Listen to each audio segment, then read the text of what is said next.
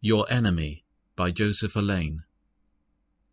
I myself, the sovereign Lord, am now your enemy. Ezekiel 5 8. Unconverted sinner, you are not only against God, but God Himself is against you. As there is no friend like Him, so there is no enemy like Him. As much as heaven is above the earth, omnipotence above impotence, so much more terrible is to fall into the hands of the living God than into the paws of bears and lions, yes, furies or devils. God himself will be your tormentor. Who or what shall deliver you out of his hands? Sinner, I think this would go like a dagger to your heart, to know that God himself is your enemy. Or where will you go?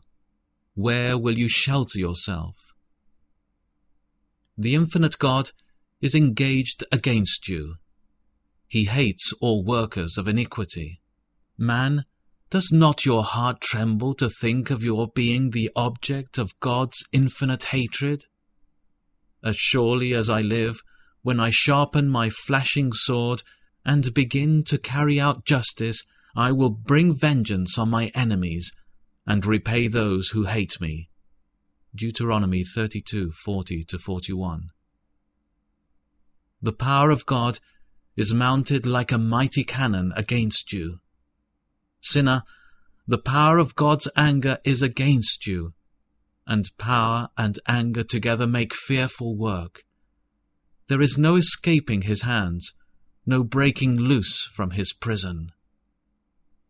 O consider this you who forget God, lest he tear you in pieces, and there be none to deliver. Psalm 50:22. Submit to his mercy. Let not dust and stubble battle against the Almighty. Woe to him who strives with his Maker. Isaiah 45:9.